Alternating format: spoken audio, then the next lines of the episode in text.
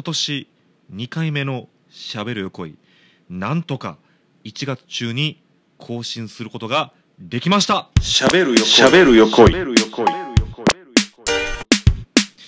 えー、まあ大晦日元旦2日に実家に帰ってですね。でそこから神戸に戻ってで「プレゼント」っていう前回公開した曲のレコーディングを、まあ、そのお正月休み中になんとかレコーディングし終えてですね。でそこから今年の初ライブが神戸にあって、まあ、それに向けて練習をしつつラジオトークのライブ配信で5日連続の弾き語り配信をしてで1月15日でしたっけね無事に今年の初ライブ終えたんですけど、まあ、そこまでに、まあ、年末からずっと飛ばし続けてきたというのもあったんですけどもともと僕なんでしょうこれバイオリズムの関係ですかね。僕は人生において1月特に後半なんですけど体調を崩すことが多いというかなんというか別に体調を崩してなくてもなんかまあ精神的にも、まあ、体力的にもなんかガタが来るというのがまあもう横井圭の人生では毎年毎年でもないんですけど何年かに1回起こる現象でして今年がまさにそれでしてもう1月15日が終わって以降本当に毎日しんどくて本当にまあそのライブハウスの仕事なんかもその決まった時間に仕事しないとあかん日ももちろんあるんですけどそうじゃない日なんかはまあ好きに自分の好きな時間に働いてよかったりするんですけどちょっとそれも休ませてもらうと日なんかもあったりして本当に1月後半しんどい日々が続いていたんですけどなんとかまあ持ち直すことができたなという感じですね。でそしてですね、まあ、今年は早い段階でサードアルバムを完成させてですねそしてまあ新しいまあ活動を始めたいと言っていましたがまあそうですね。弾き語り配信を定期的にやろうとも思っていますし、まあ、その神戸以外でもライブをしたいと思っていますしあとクラシックギターにチャレンジをしたいというのも、まあ、あったりとかまあいろいろあるんですけどそれにはまずアルバムを完成させないといけないということで、えーまあお正月今年初めにプレゼントプレゼントという曲を完成させてでラスト1曲ってなっていたんですけどそのラスト1曲が本当に苦労しました。というのも一番難しい曲を最後に、まあ、残しちゃったというかまあなんていうか僕の気分的にもこの曲は絶対に最後にやりたいと思っていた曲をまあまあ今からかけるんですよ今からかけるんですけどやったんですけど本当に難しい曲でしたでまあギターの演奏も難しいですし歌も難しかったんですけど編集が 本当に難しい曲でしてでまあいつものごとくその録音してすぐの音源を YouTube にアップしてでその YouTube 音源を今からかけるんですけどまあ音がひどいんですよ。まあひどいんですけどじゃあそんなひどいもんなんでかけんねんってことですけどそのだからアルバムを作る際にまあ、いつも言ってますようにエンジニアさんに渡して最後にエンジニアさんに、まあ、その雑音を取り除いてもらったりとか迫力をつけてもらったりとかそういう最終的な加工をする。これをマスタリングって言うんですけどマスタリングをしてもらうにあたって下手にこっちが編集して綺麗に整えたら逆にやりにくいんですよそのエンジニアさんは。だからそんな下手ななんていうかその小細工をするぐらいだったらもう取ったままくれっていう人もほんまにいるんですよね。だから、まあ、とは言っても本当にちょっとその今からかける曲って、まあ、その使う楽器の、まあ、本数も多いですしその音量なんかも結構上下したりする曲なんで本当にまあ複雑な曲なんで、まあ、だからある程度僕の方でも軽く編集をかけておかないと、まあ、大変な曲なんですけどだから本当に最低限編集はしたんですけどなんですかね。まあこれもちょっとその音響機材とかその音楽に詳しい人じゃないとわからない話なんですけどその別にその例えば歌の歌声とかギターとかその他の楽器なんかでもそのバラバラで録音したものを聞いても別にさほど問題ないんだけどそれを全部一緒に合わせて正の方位で再生したら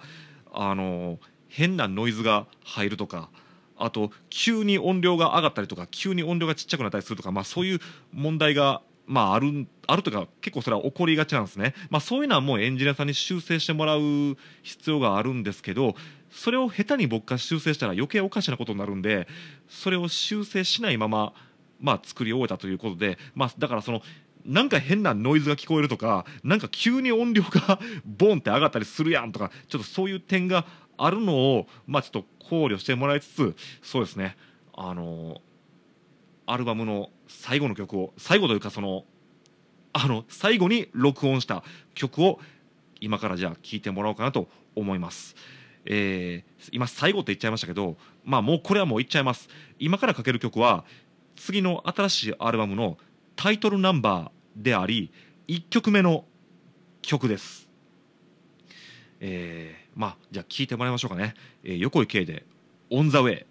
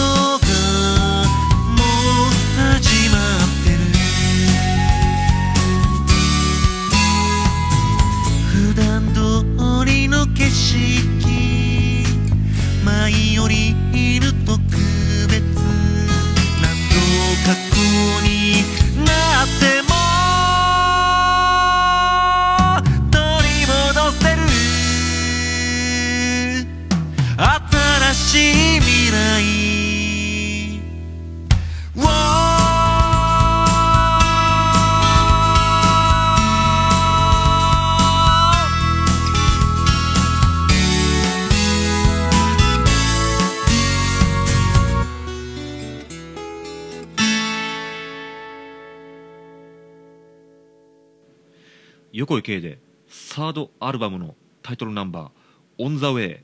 でした。まあそのヘッドホンで聴いてる方やったら分かると思うんですけどまあ本当に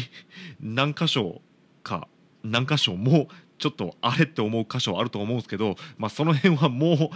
エンジニアさんに修正してもらおうと思います。もう僕はやれることはちゃんとやりましたんで。もうねこれあのセカンドアルバムとかファーストアルバム出した時も言ってますけど まあもう限界を出しました。ねこれからもしかしたらねこれ聞いてる方に買ってくれはる方もいる 前でこんなこと言うのもなんですけどこれが今の僕の限界です。まあオン・ザ・ウェイ途中もしくは道半ばっていう意味ですけどえまあ横井圭の道半ばではありますけど今の全力が尽くせたのではないかと思います。逆に不安なのがまあだからこの曲も含め、まあ、10曲を次のサードアルバムに入れるんですけどこれでエンジニアさんがしっかり仕上げたらあれ？めっちゃようなってるやんってなったらそれはそれでちょっと複雑ですね。エンジニアさんの力によってこんなにも良くなるもんなのかっていうことが逆にバレたらそれはそれで ちょっとなんか複雑なものもありますけどいやまあまあそれはね、まあ、商品化するというかお金を出して売るもんですから、まあ、それぐらいしなあかんわけなんで えまあ、ここからその入校する準備に入るんで、まあ、入校する準備ちょっと結構またいろいろ面倒なことがあるんですけど入校してエンジニアさんにしっかり仕上げてもらってからですね、えー、横行けサードアルバム「オン・ザ・ウェイ」をデジタル配信で発売しようと思います。あの CD にしてくれへんのって方いらっしゃると思うんですけどまあちょっと CD にしようと思ったらそれこそ今のこのね円安の時代結構お金かかるんで、まあ、ほんまにちょっとこんな言い方したら申し訳ないんですけどデジタル配信で売れまくったらちょっと検討しようと思いますしあとまあ中に本当にちょっとこれもちょっとまああ言うていいのかな。別に CDR に焼いて売ってよ。別のお金はちゃんとその定額、まあ、定価で払うからって言ってくださる方いるんで、まあ、うんまあ CDR に焼いて売るということも一応検討はしようと思うんですけど、まあ、それはうんまああんまり基本やりたくないんですけど まあまあでも横井圭みたいなこんなね売れてないミュージシャンがそんなね贅沢なことを言う立場にもないんでまあそれも一応検討しようとは思うんですけど一応デジタル配信限定で発売しようと思うんで、まあ、ダウンロード購入、まあ、1曲255円アルバムやと今今何ぼすんのかな？2200円もうちょいしますかね？まあとなっていますが、まあ、もちろんその Spotify とか Apple Music みたいなその聞き放題サービス、まあ、サブスクですね。サブスクにも対応しますんでそっちで再生してしていただいてもいいかなと思いますんでまあ発売までもうちょいかかりますけど横井系のサードアルバム「オン・ザ・ウェイ」をよろしくお願いします。じゃああの話題に出たんでファーストアルバムの曲をかけようと思いますちなみに横池ファーストアルバムは CD のみで現物で販売していてセカンドアルバムはデジタル配信限定で、まあ、配信で販売しているわけですけどファーストアルバムからですですね今受験シーズンなんで、まあ、あの昔の曲でちょっとかけるの恥ずかしいですけど「少女 X」を聴いてください。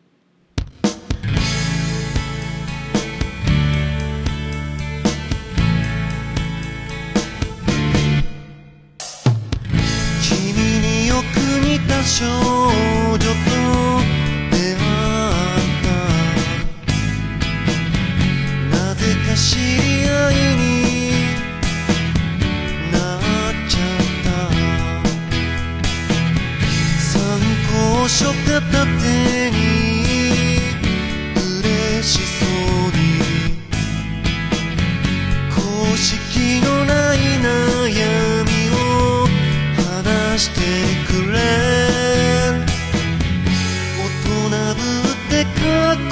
けてからかったら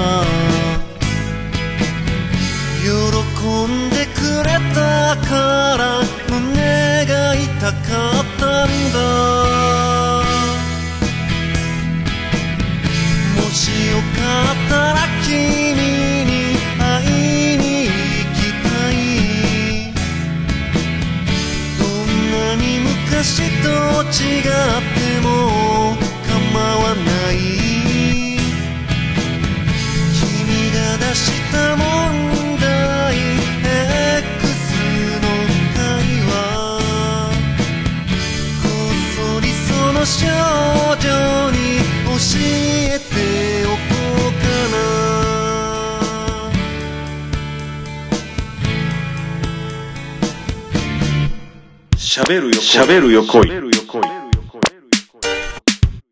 恥ずかしいこれ。これもアルバムを出したのが8年前でこれシングルで先行販売してるんでだから9年前にリリースした曲なんですよね。声が若いっていう、うん、分かりますかねそれ僕はよう分かるんですけど少女 X でございましたが、まあ、この曲最近よくリクエストしてもらえるんで本当に嬉しいなと思いますし、まあ、そのラジオトークで弾き語り配信してるミュージシャンの方から本当にこれいい曲ですねっていう感想をもらってでまあそれお世辞やろどうせって僕思ってたんですけどその後その人からまあお手紙というかメールが来てそのこの曲に対するその詳しい感想というかその考察を いただきましてうわめっちゃ歌詞とかよう読んでくれてっていうかその本当に僕の思惑通りと言ったらなんかなんかあれですけどあの読み取ってくれてるんですごい嬉しくてでなんか調子に乗って最近歌ってますけど、まあ、もしよかったら聴いてください「少女 X」ファーストアルバム。に入っていて今 CD のみで発売してますんで興味ある方はライブ会場でぜひ買ってほしいなと思います。じゃあまあ今受験シーズンなんでそれにまつわる話をしようと思うんですけどあのーこれちょっと違法な話でもあるんでちょっと微妙なんですけど、まあ、その YouTube でですねその金八先生ってあるじゃないですか。その金八先生が今のテレビではもう再放送するのが無理らしいんですよね。でなんで金八先生がテレビで再放送するのが無理なんかを考察検証した動画があってまあその動画ちょっと著作権的に OK なんかどうかちょっと怪しいんでだからちょっとこの話するの微妙なんですけどまあまあそのなぜ金八先生が 今テレビで再放送できないのかというのを検証してる動画見ててちょっと笑ってしまったんですけどまあね金八先生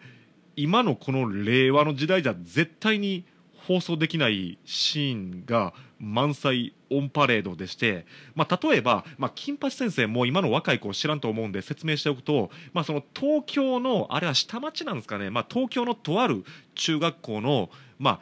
中学3年生の担任の先生のドラマなんですけど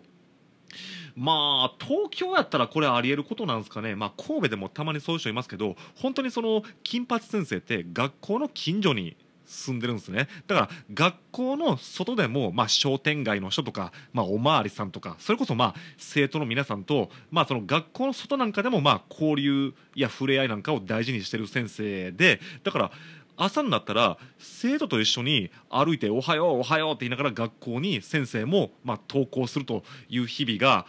あるんですけど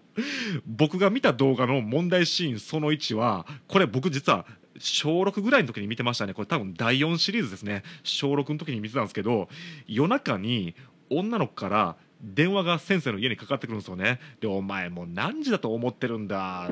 どうしたんだ？って聞いたら先生もう受験が不安で眠れないの？って 電話かかってくるんですよね。全くしょうがねえなって言って金八先生がジャンバー着て公園に行くんですよ。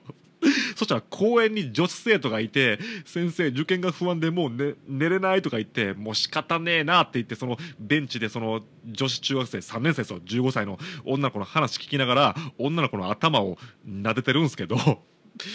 もうまず夜中に中3の女子と公園で会って頭を撫でる。もうこれ絶対今の令和の時代じゃ。セクハラやしまあそのなんていうかその補導される案件ですよね中学生は。やしもう何をとってもあかんシーンですけどだから僕が小6の時なんで、まあ、1995年ですかね1995年は別にそれが何ら問題なかった 時代なんですね。まあこれも時代やなと思いますしまあその頃はまあ中学校の先生が中3の女子に手を出すなんて事件もまあなかっありましたかねそんな。まああるあるといえばあると思うんですけどね。いや時代やなと思いますしあともうもっと笑ったのがまあその中学校なんでやっぱり喧嘩とかあるわけなんですよね。でうわ男子が2人その殴り合いの喧嘩をしている先生なんとかしてってその生徒が職員室にまあ飛び込んでくるんですよね。で何？喧嘩だと？よし俺が止めに行くぜって言ってその金八先生が止めに行くんですけどその後ろにその若手のスーツを着た先生が「あ金八先生私もお供します!」って言ってついてくるんですけどその若手のスーツを着た先生がですね手に竹刀を持ってるんですよ別にそんな体育の先生でもあるまいし確かあれ数学の先生と思うんですけどその数学のスーツを着た先生が竹刀を持って金八先生の後を追って「おら喧嘩をやめろ!」とか言ってその竹刀を振り上げてるんですよね。でさすがにその市内で芝くっていうシーンはどうやらなかったらしいんですけどそれでも喧嘩を止めるために先生が市内を持って職員室を飛び出してその市内を振り回すっていうのがですね1995年では少なくともテレビで放送して OK やったんですしで僕もそれ記憶あるんですよ見てた記憶はあるんですけどまあ1995年当時小6の僕が見ててもああまあそれはそんなもんちゃうかなって当時僕思っていましたね。まあ僕小学校から剣道をやっていたんで、まあ、市内は別に自分も持っていたんですけどただまあ僕もまあもう小中学校で市内振り回す先生はさすがにいなかったですけどただまあまああのー学校の校門の前でその服装チェックとかあと遅刻しそうなやつに「おい遅刻やぞ!」って言いながら市内振り回してる先生ってまあ全国的にまあいたと。まあ僕の時代では聞きますしそれは何ら問題ないということで、まあ、それがもうわずか、えーだから27年前ですよ27年前では OK やったということで。まあ横井圭も今もう39ですけど僕ももう年取ったなーって すごい思ってしまった。ね受験シーズンの話まあまあ金八先生はその要するに中学生の高校受験を扱ったドラマなんで、まあ、ちょっと受験シーズンにまつわる話をしてみました。あとそうそう最後に軽く話しておこうと思うんですけどなんか今片親パンっていう言葉が流行ってるんですか？なんか今 Z 世代がなんかネットで使うひどい言葉っていうのがなんか話題になっててその片親パンにアフガキなんかアフリカのようなアフリカに住んでる子供のような貧乏の家の子のことをアフガキって言うんですか？アフガキにあそれが和室界隈。あの和室で、まあ、動画配信をしている人のことを和室界隈って言う言うんですけどいや僕僕も実家和室なんで別に和室でええやんと思うんですけどただ僕が一番気になったんが片親パンですよ。これどういうことかっていうとその母子家庭父子家庭まあまあ親が片方しかいいひん家の子供が食べてそうな、まあ、安くて量がたくさん入っている、まあ、あのクリームパンとかスティックパンとかあれのことをなんか今どうやら片親パンっていうらしいんですけどいや別に片親パンいや食っててもいいやんと思いますよ。僕はまあ両親いまだに健在ですけど僕別に片親パン普通に食ってましたよ。クリームパンとかスティックパンとか。ただなんで僕はこれ気になったかっていうとあの僕の地元滋賀県滋賀町って、まあ、僕の同世代はめっちゃ金持ちの家の子供結構いたんですよ。まあクラスの半分まあ4割ぐらいがめっちゃお金持ちやったんですよね。でその中でもとびきり金持ちの家の子供がまあ僕の同級生に1人いたんですけどあの僕その同級生にですねまあその同級生の前で菓子パンを食べていたらその笑うというかもうドン引きされたことが何回もあるんですよ「ええお前そんなもん食べてんの?」って言われて「えそんなもんってこれ菓子パンやん」って言ったら「お前よそんなもん食べれるわ」ってほんまにばい菌を見るかのようにドン引きするやつが一人いたんですよ僕の同級生に。ほんまですよこれ。で当時まあそれこそ僕小6ないしは中学校の時なんですけどねそれ。ああそうですか。だから中学校に入ってだから土日の部活の時にその部活の前に、まあ、給食がないんでパン食べたんですけどそれでもうドン引きされてでも僕はそのドン引きされた意味が分かんなかったんですよ。こいつ何をそんなドン引きしてんねやろって何がそんなおかしいんかなって最初思っててそれ同じようなことが何回か続いてそのうちにあそっかそっかこいつってか家が金持ちやから菓子パンを食べたことがないというか菓子パンなんてそんなもんよう食べるなっていう感覚なんかってことに56回目ぐらいで気づいたことが あってで56回目ぐらいでなんかもうめっちゃショックを受けたっていう思い出が僕中学校12年ぐらいですかねの時にあったんですけど皆さんどうでしょう？まあ僕今39でギリギリ昭和生まれなんでだから僕の世代なんかは要するに親がバブル世代の人がいて要するに親がめっちゃ金持ちっていう人はまあ僕の年代だとまあ、結構な割合でいたんでだから僕と同年代の人だとこういう経験したことことある人いるんですかね？まあね。あのだから貧富の差なんてもんは別に今ももちろんありますよ。で今の方がひどいと思うんですけど実は昔にもあったってことを一応最後に言っておきたいかなと思います、えー、今日はなかなかと配信しましたが。えー、しゃべるよ恋2023年に入ってまだ2回しか更新してませんけど今週あ今年今年もなんとか週1更新を守っていこう。守ってないですけどね。守れてないですけど週1更新でやっていこうと思いますんで、えー、また3回目以降もよろしくお願いします、えー、今週のというかまあ今年2回目のしゃべる横井でした。しゃべるよしゃべる